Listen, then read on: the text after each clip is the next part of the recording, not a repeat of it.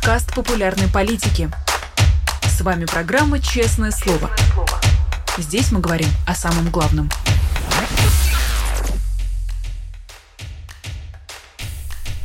Семнадцать часов в московское время. В эфире «Популярная политика», программа «Честное слово». Меня зовут Нина Расибашвили.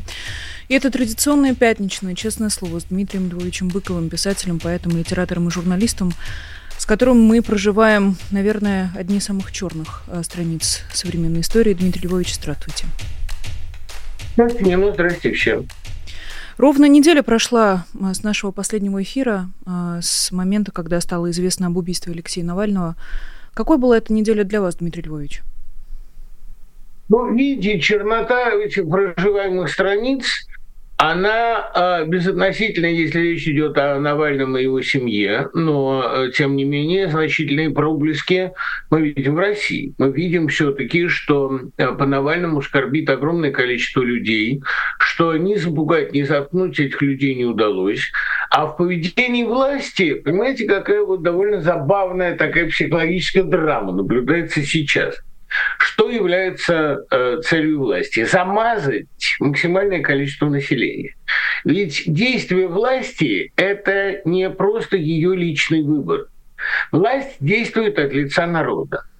Когда Владимир Путин отказывается выдавать тело Навального, когда Владимир Путин устами, какие там уста, да, губами, ртами своих э, исполнителей угрожает матери Навального, шантажирует ее напрямую, э, ставит ее перед выбором либо тихие похороны, либо никаких похорон, да, неизвестно, что с телом сделаем вообще. Это попытка замазать население. Это он делает от лица народа, понимаете, от лица людей, которые его властью облекли. Ведь э, вечная русская традиция спихивать все на вождя, она уже и со Сталином была не про ханже. Уже было понятно, что Сталин, конечно, он не был никакой народной властью, и выборы полная иллюзия. Но дело в том, что сейчас, как раз в канун выборов, когда народ вроде бы проводит референдум по переназначению цена, это довольно серьезная вовлечение народной массы, огромного количества людей, вовлечение в глумление над трупом и в глумление над родственниками умершего.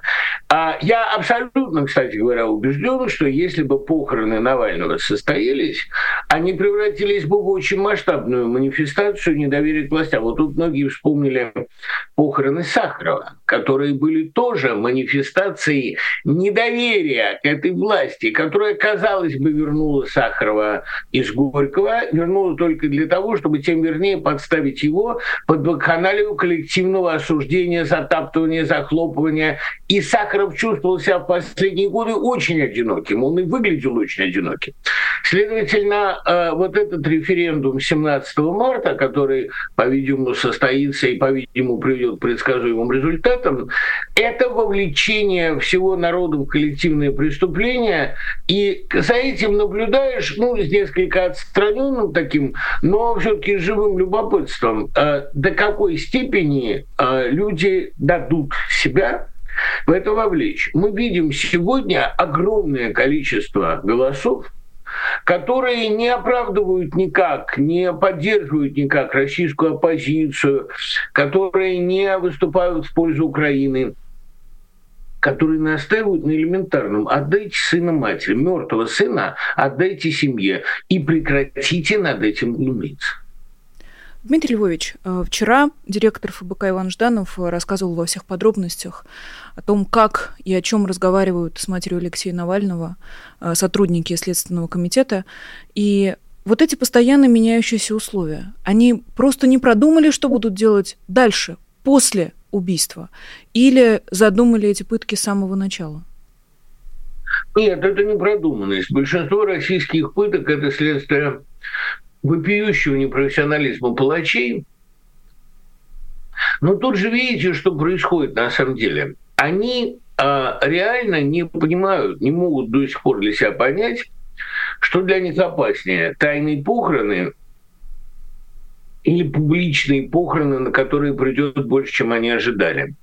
А они еще, вот с чем они точно не определились, и вот что для них было неожиданностью. То, что они вели дело к убийству Навального, совершенно очевидно.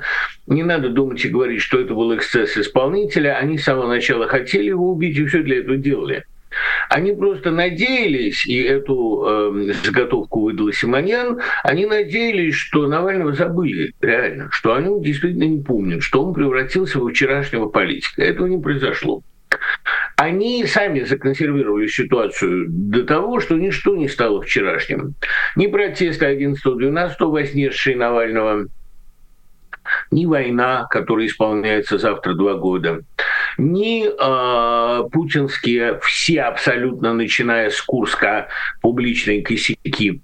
Ничто не забыто. И Навальный не стал вчерашним. В болоте ничто не перегнивает. Болото сохраняет все. Прочитайте это подробно описано.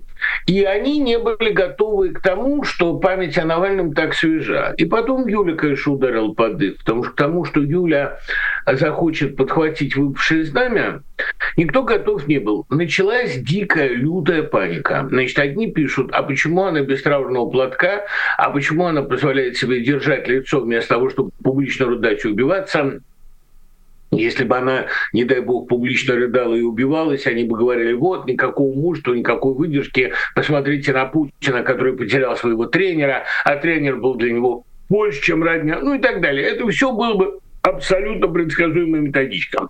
Но она Навальный спровоцировала их на еще один чудовищный ход.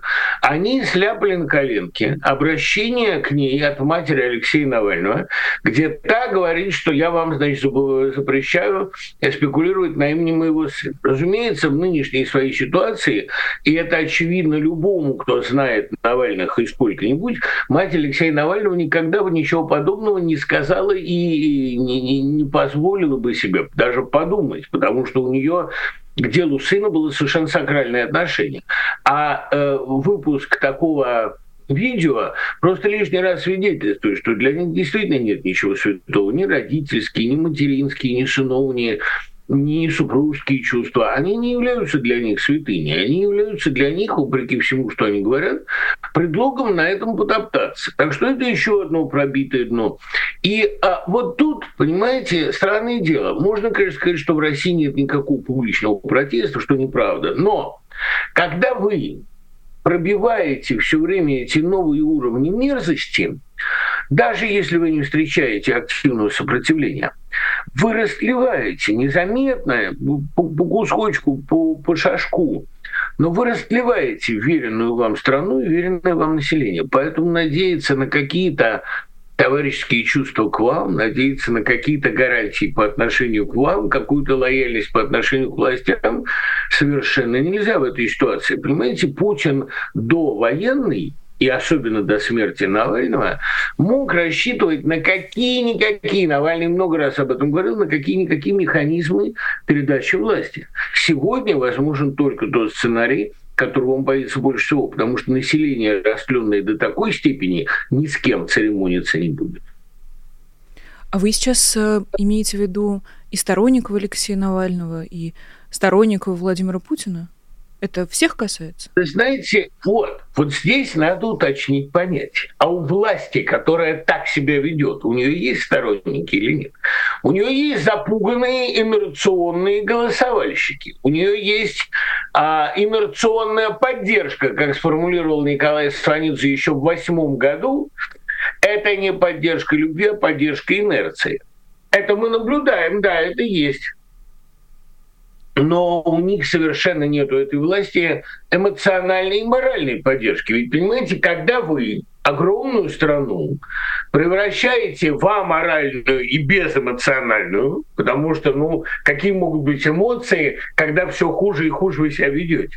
Естественно, что от такой страны невозможно ожидать поддержки. Нет, рвать зубами представителей власти и пропагандистов будут не э, сторонники Алексея Навального. Сторонники Алексея Навального революции не делают. Я хочу напомнить, что э, сторонники Ленина в 17 году Гражданскую войну не вели. Сторонники Ленина приехали в незначительном количестве в бронированном вагоне. А и встречало его сравнительно небольшое количество сторонников. А вот та толпа, которая собралась на вокзале, и которая на финляндском, и которая э, стала доброй почвой для его слов, эта толпа была хорошо подготовлена Распутинщиной, э, Николаевщиной поздней, всеми действиями, начиная с войны, эта толпа была, что называется, понимаете, good soil, хорошо подготовленная почва, прекрасный чернозем для любого растлителя. И совершенно не нужно сомневаться, что современное российское общество, которое морально растлено ну, до предела, я не считаю себя исключением оттуда, я тоже его часть, потому что он сам виновником своих злосчастных дел, терпя, чего терпеть без подлости не может. Сколько я всего стерпел. И э, сейчас вот газета «Собеседник», моя родная, а, выпустила этот номер с Навальным, я не уверен, что у меня в те времена, когда я работал в «Собеседнике», хватило бы отчаяния, хватило бы храбрости на такой номер. Я много делал в «Собеседнике» хороших вещей, но очень многое делал я и применительно к подлости. А страна, которая так морально растлена, которая растлена, заметьте, двумя вещами. Первое – это страх и терпение, терпение применительно к подлости. А второе – это фактически соучастие и в войне, и в глумлении. Это довольно серьезное обвинение. В такой растленной стране никто не будет с вами ни о чем договариваться. В такой растленной стране может быть только одно вариант Каддафи. Я совершенно не хочу, чтобы власть менялась варварским образом. Мне хочется ее цивилизованной смены. Помните, но вы не можете этого помнить, вы дитя, но э, во всяком случае, как мы все умилялись, что Горбачев цивилизованно отдал власть, что Ельцин добровольно отдал власть. Сейчас мы видим, что это не была не отдача власти, а просто такое, ну, абсолютно циничная ее передача удобному э, коррупционеру для семьи, но альтернативы не было. Иначе пришли бы Примаков с Лужковым, у нас не было бы даже 10 лет. Мы хорошо понимали, что в России цивилизованная передача власти – это очень важный залог нормализации. Но с той страной, которая получена сейчас, с той страной, которая систематически расливает Владимир Владимирович и его компания, тут ни о какой цивилизованной передаче не может быть. Тут участь Каддафи многим покажется еще и, понимаете, неплохой. Вот и многие обсуждают самоубийство а военкора Морозова, человека действительно, по всей видимости, чистого, если у него не хватило сил дальше это терпеть. Так вот, понимаете, те, кто, и те из них, те из идеологов войны или защитников войны, которые покончат с собой сейчас – они избегнут очень страшного конца. И вот именно, понимаете, то, что никто не глумится над гибелью идейного врага Морозова, а наоборот, головы склоняют перед его участью, перед его честной и страшной самооценкой, расплатой. Это и есть показатель отношения двух лагерей к своим политическим противникам. Мне Морозова очень жалко, он был человек субъективно честный. Но те, кто сегодня из них не успеют сбежать или умереть, все своей смертью не умрут. Это совершенно очевидно. Потому что люди сегодня в России, не надо говорить, что это масса поюканная пропагандой и сериалами, это страшно озлобленная, колеблющаяся, колышущаяся топь, трясина, гать, проложенная через трясину. И эта трясина воспламенится по первому слову, и никакого э, сколько-нибудь цивилизованного перехода не будет. Это будет гражданская смута с тяжелейшими травмами, которые вообще страна может и не пережить. Дмитрий Львович, вы вспомнили про Каддафи, я думаю, что у многих э, такая иллюзия возникла. Особенно, особенно когда стало известно о том, как шантажируют э, мать Алексея Навального. И в обществе, во всяком случае, среди тех неравнодушных, кто уже успел записать обращение и требования выдать тело маме, э, возник вопрос о, о степени расчеловечивания. Вы говорили о растлении, но расчеловечивание и эм, для многих это справедливая совершенно это эмоция. Конечно, это синоним, разумеется. И крайняя ярость это одно и то. Вот, в отношении тех, кто вот так пытает родных и близких. Допустимо ли расчеловечивание здесь? Точно ли это слово? Не, ну, это вот, видите, это ярость не в отношении тех, кто пытает родных и близких. Это ярость даже не с целью защитить как-то родных и близких. Это ярость иррациональная, часто беспричинная, и она скорее, она связана даже не конкретно с э, семьей Навального. Понимаете, вот такой психологический парадокс. У меня вот здесь лежит довольно полезная книжка, приходится ее читать Называется она «Эго и селф». А такой Джим Букнинг, замечательный психоаналитик, он разбирается с феноменом гнева. Гнев чаще всего, он порождается не конкретными причинами и не конкретными поводами, а гнев чаще всего порождается из ситуации бессилия.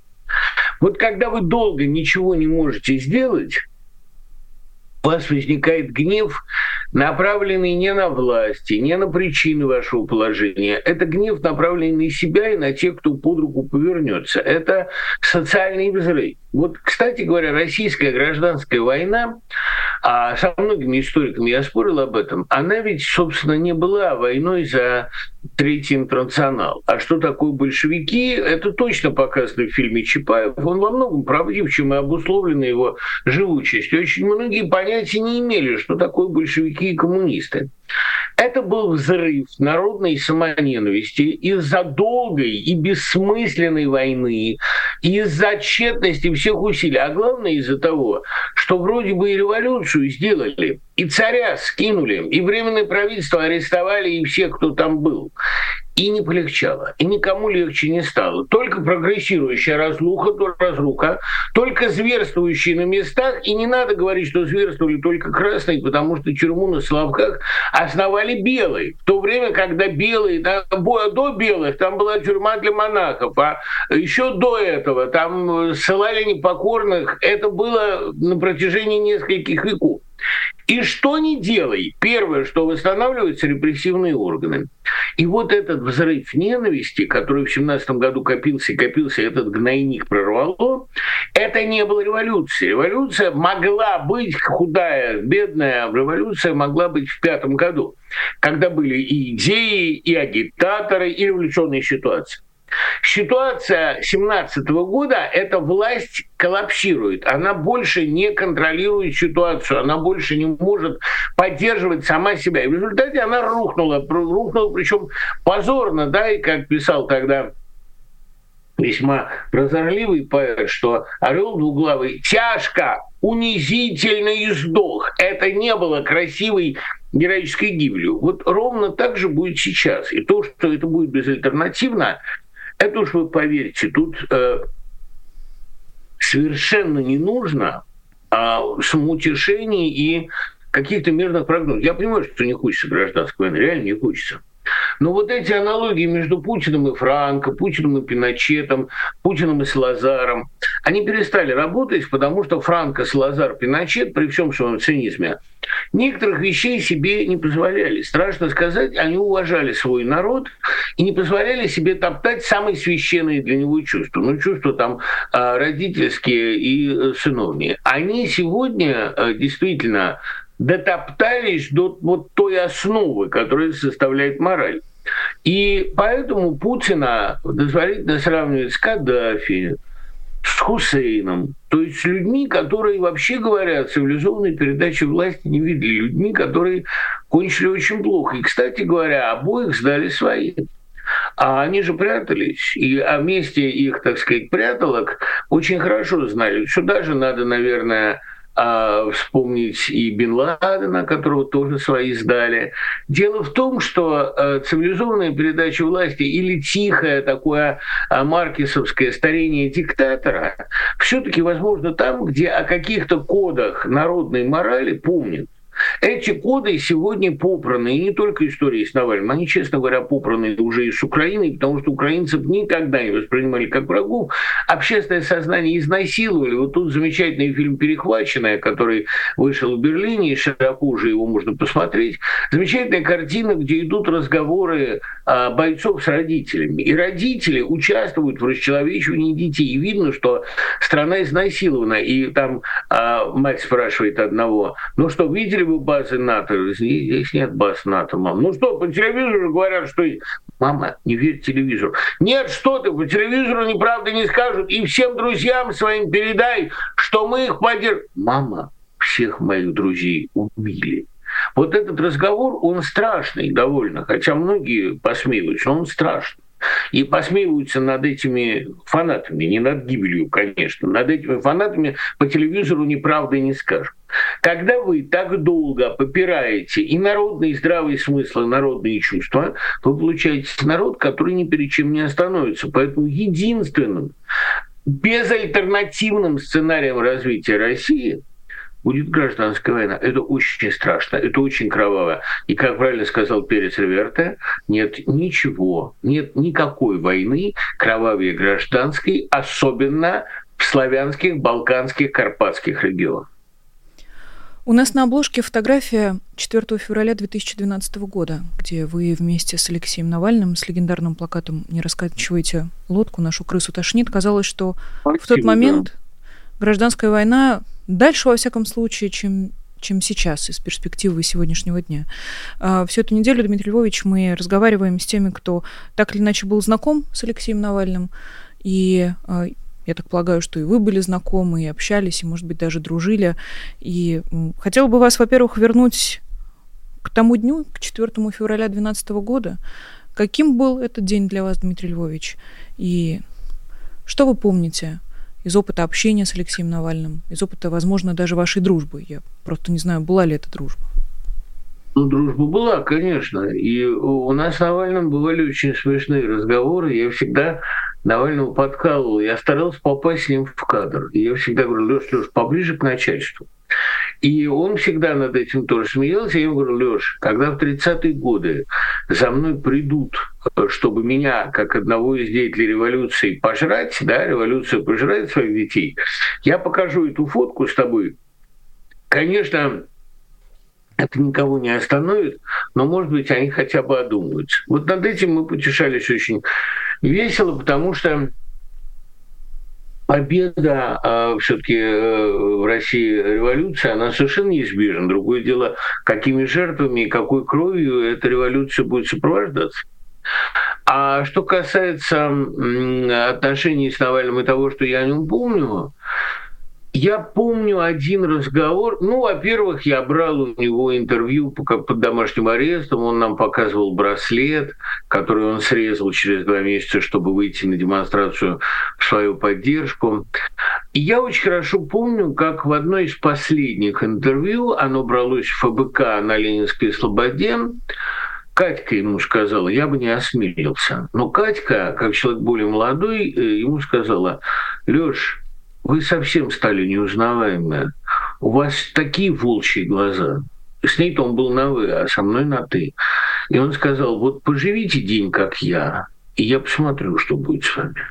Потому что действительно постоянное преследование, открытая слежка, шантаж, он жил в обстановке труднопредставимой. И то, что он умудрялся острить, по-прежнему называть, там, начинать обращение «Привет, это Навальный», то, что эта злоба сидела в глубине глаз, а не выражалась в каких-то словах и жестах, это показатель феноменального самоконтроля. Я не знаю, э, как он научился так программировать себя. Но Навальный поздний был Навальный обреченный. Это было видно, что Навальный идет на самые радикальные ходы. Это был человек, у которого никакой альтернативы не осталось. И вот я вспомнил тогда Высоцкого, процитировал ему, «Мне выбора, по счастью, не дано». А выбор э, всегда как-то нашу слабость может мобилизовать, как-то нашу слабость выталкивает на поверхность. У Навального не было шанса сделать плохой выбор, потому что э, сохранение лица исключало какой-либо компромисс. Ну вот, и э, я помню еще относительно Навального а поразительное быстроумие и стремительность и неизменную точность его реакции. Потому что всегда возникал соблазн подумать, что ему что-то пишут, за него что-то придумывают. Вот когда ты с ним говорил, ты видел работу мысли, ты понимал, что это тот лидер, который стремительно адаптируется к твоему вопросу, к твоему настроению, к ситуации. Это был человек, который реагирует на мир огромным количеством рецепторов и немедленно делает очень точный выбор. Это как у Пелевина в «Желтой стреле» взаимодействует с миром тысячу тонких способов. Вот это без, безусловно происходило. И на него, как на лидера, возлагались надежды очень серьезные. И а, я помню, что я ему как позвонил, говорю, Леш, мне приснился замечательный сон, где в каком-то помещении полном дыма и бетонной крошки а, вы с Яшиным принимаете у Путина ядерный чемоданчик. А он говорит, да, замечательно, если такое действительно снится, к нам, поэтов, надо прислушиваться. Я говорю, Леша, вне зависимости от этого, а получится, не получится, помни, что мне не нужны никакие посты. Мне нужно Министерство просвещения на три месяца, потом немедленно убери меня оттуда. Мне только сделать основные вещи. Срастить школы с вузами, там, а, переформатировать экзамены и так далее. Мы с ним об этом договорились, опять-таки насмешливо. Он вот такими разговорами очень внушал бодрость. Теперь, надо сказать, вся надежда на Яши. Как вы думаете, почему Путин так ничего и не сказал? Две причины. Первая и самая очевидная а, – нет патронов, то есть сказать нечего.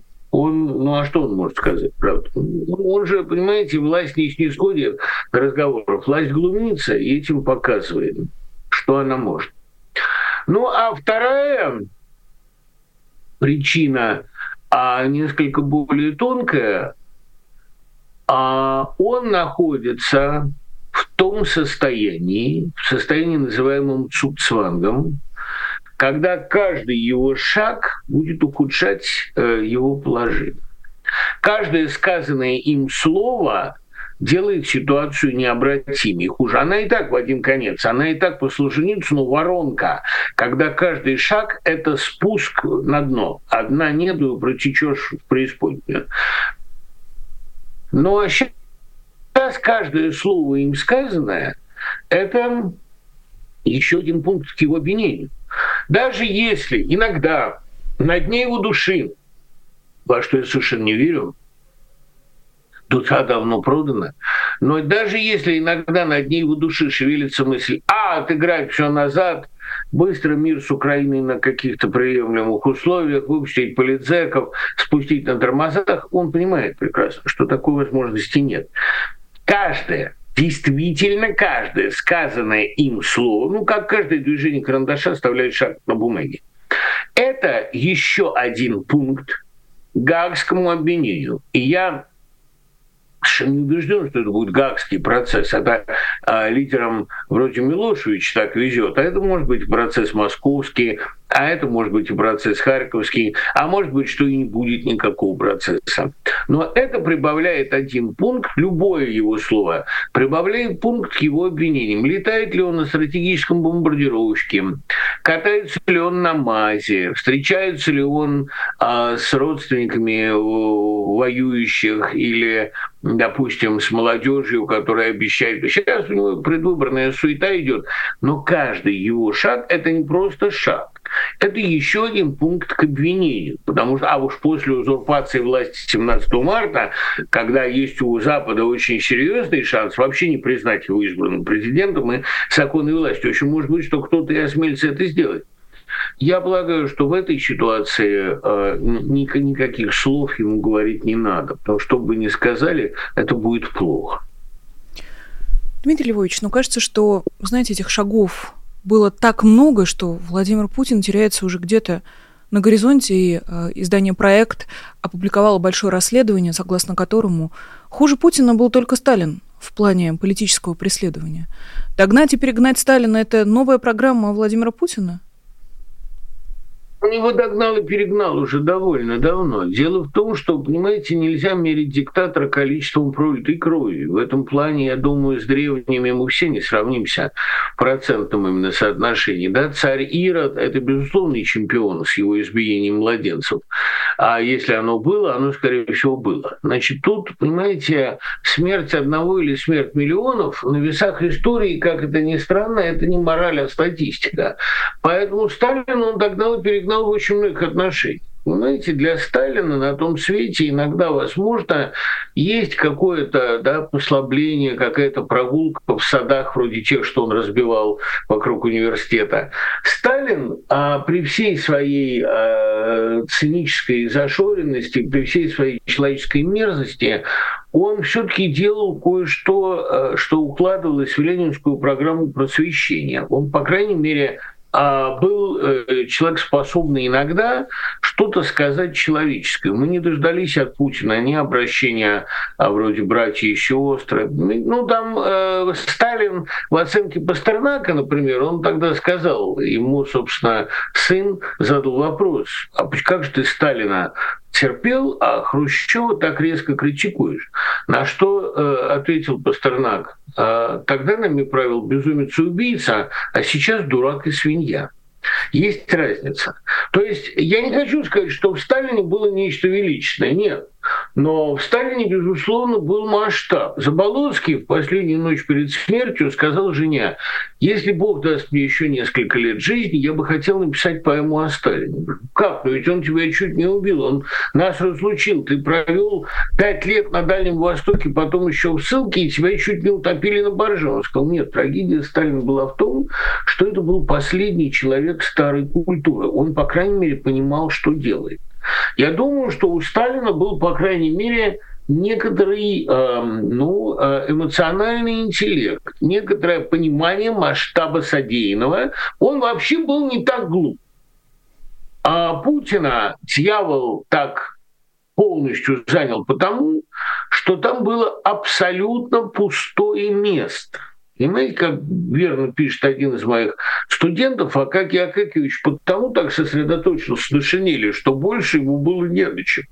Он был абсолютно пуст внутри. И, конечно, предшественник Путина не Сталин, а Башмачкин. Вот это страшное привидение, которое стало срывать шинели а, с начальства. А может на всех сказать, на, на все действия на все вопросы, обращенные к нему, говорит только этого, того, потому что это привидение после смерти не обрело величие. Такое страшное предсказание о русской мести. И мне, кстати, когда этот призрак Акаки Акакич говорил, от него несло чудовищной мертвечины. И от всего, что делает Путин, от всего, что он говорит, от его ссылок на славянофилов Ильина, Рюрика, тоже страшно несет мертвечина. Это Башмачкин, дорвавшийся до шинели.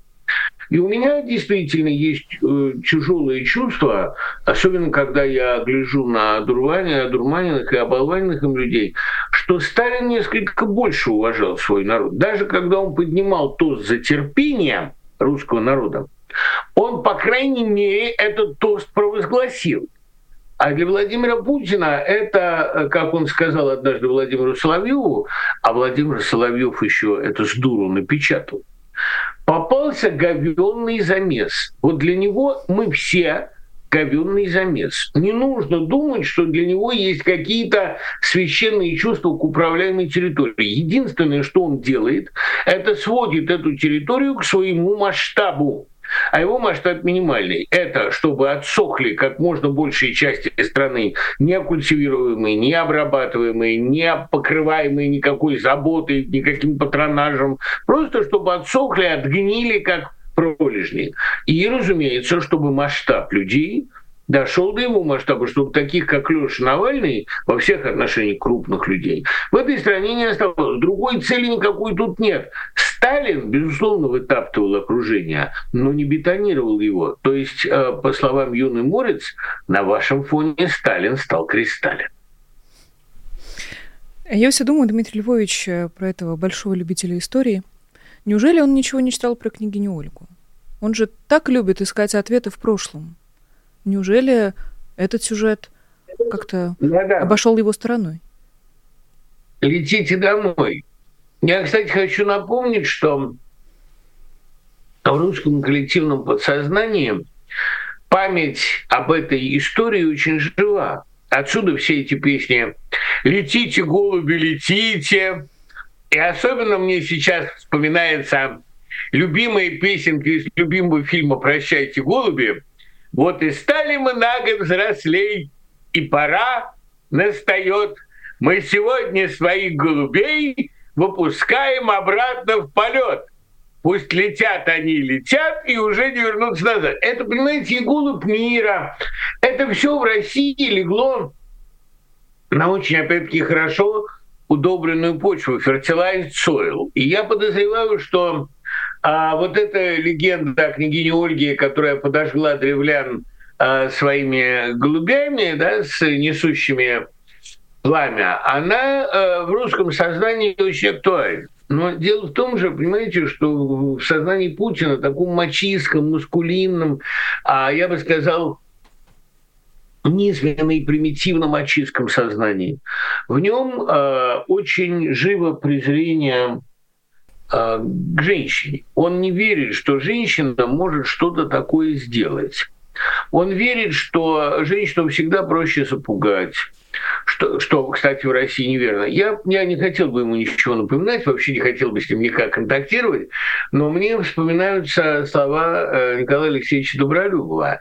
В России самый страстный протест и самый сильный вырывается из самой слабой груди. Женщина не встроена в социальную иерархию, женщине приходится гнить спину, спину и гнить заживо. Женщине вообще не приходится, ей нечего терять. Знаете, и а женщина в России класс самый угнетенный, достаточно вспомнить, когда в России последний раз была влиятельная женщина-политик. Ну, не будем же мы вспоминать приглашение, так сказать, Терешковой к вечному управлению. Тут все понятно, да? Не будем же мы вспоминать Валентину Матвиенко, которая является абсолютно вспомогательной фигурой в абсолютно никаком Совете Федерации. При том, что сама Валентина Матвиенко в других обстоятельствах могла бы быть субъективно честным чиновником. Это из тех людей, у которых никакого эго нет вообще. Но Юлию Навальную недооценивают. Недооценивают очень сильно. У Юлии Навальной есть хорошие шансы. И прежде всего, а, потому что она апеллирует а, к самому неубиваемому, к самому древнему инстинкту, понимаете, к семейному. В России семья долгое время была духовной скрепой. Конечно, война сильно ее порушила, вот эта готовность отдать наших мальчиков на все, иди, убивай, насилуя Украину, кто не принеси ничего домой. Это, конечно, тоже, мы все это помним, все эти перехваченные разговоры. Все это результат путинского растления, зашедшего очень далеко. Все эти матери, которые рассказывают школьникам, а, да, где парту называют именем сына, говорят, да, мой сын вот пошел на войну, и вы так делаете. Это, конечно, глубокое растление, но не окончательное. А вот э, жена, которая мстит за мужа, это такой сюжет, который на русское сознание ложится, сюжет, который может актуализироваться. Владимир Путин зря презирает женщин, потому что а, в конце концов а яйцо красное Тиберию принесла Магдалина, а не кто-нибудь. Я сильно подозреваю, что это покрасневшее яйцо находится уже на пути к Кесарианскому дворцу. Будем следить за этим, Дмитрий Львович. У нас остается еще несколько минут, и, конечно, нельзя не сказать о том, что завтра будет еще одна страшная годовщина. Два года с начала полномасштабного вторжения. И как будто бы конца и краю этой войны не видно.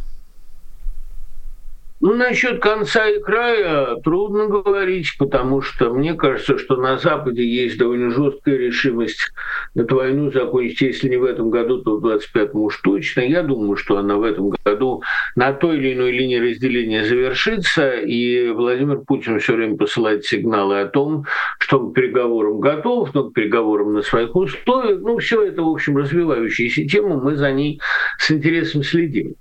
А я полагаю, что сейчас э, не зря Владимир Зеленский анонсировал на вторую годовщину войны нечто довольно серьезное. И э, Владимир Зеленский из тех режиссеров по первому своему призванию, которые прекрасно понимают, анонс должен соответствовать содержанию, иначе тебя перестанут слушать. Именно как а, стратег, определявший развитие квартала, он ошибок практически не делал.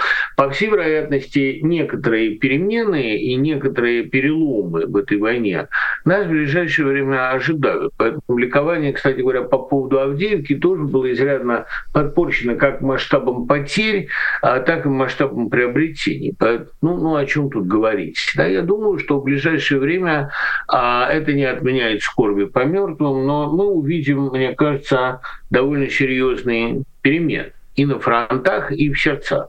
Я вообще полагаю, что, понимаете, вот эта февральская такая подмороженная пауза, пауза скорби, когда все вмерзли в скорбь.